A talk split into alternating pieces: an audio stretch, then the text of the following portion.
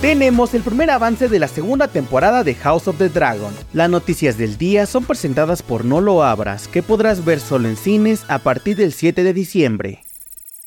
Comenzamos con la noticia de que Prime Video presentó el primer teaser de la temporada 4 de The Voice. Según la sinopsis, el mundo está al borde del abismo. Victoria Newman está más cerca que nunca de la oficina oval, bajo el musculoso pulgar de Homelander, que está consolidando su poder.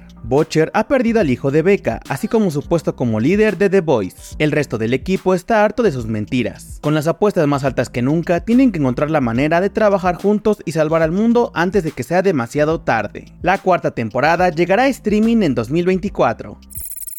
Continuamos con buenas noticias para los fans de House of the Dragon, ya que HBO reveló el primer tráiler de su segunda temporada, en donde la danza de dragones por fin ha comenzado. En esta temporada veremos el conflicto a gran escala entre los negros, grupo encabezado por Rhaenyra Targaryen, a cargo de Emma Darcy, y los verdes, facción dirigida por Lady Alicent Hightower, interpretada por Olivia Cook. Recordemos que para esta temporada solo tendremos 8 episodios, que llegarán a HBO y HBO Max en verano de 2020 para terminar, les contamos que Prime Video lanzó el primer avance de la serie de Fallout. Basada en la saga de videojuegos de Bethesda, la serie nos llevará a una tierra posapocalíptica, donde todo es un tanto steampunk pero con toques de modernidad, ya que hay bóvedas donde se esconden los secretos más grandes de la humanidad razón por la que la franquicia es querida. La historia será totalmente original, pero asimismo canónica, que buscará conectar con los últimos títulos de la saga. Su estreno en la plataforma está programado para el 12 de abril de 2024.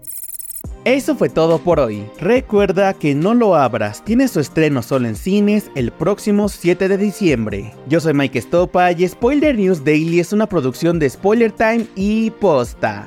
Hasta mañana.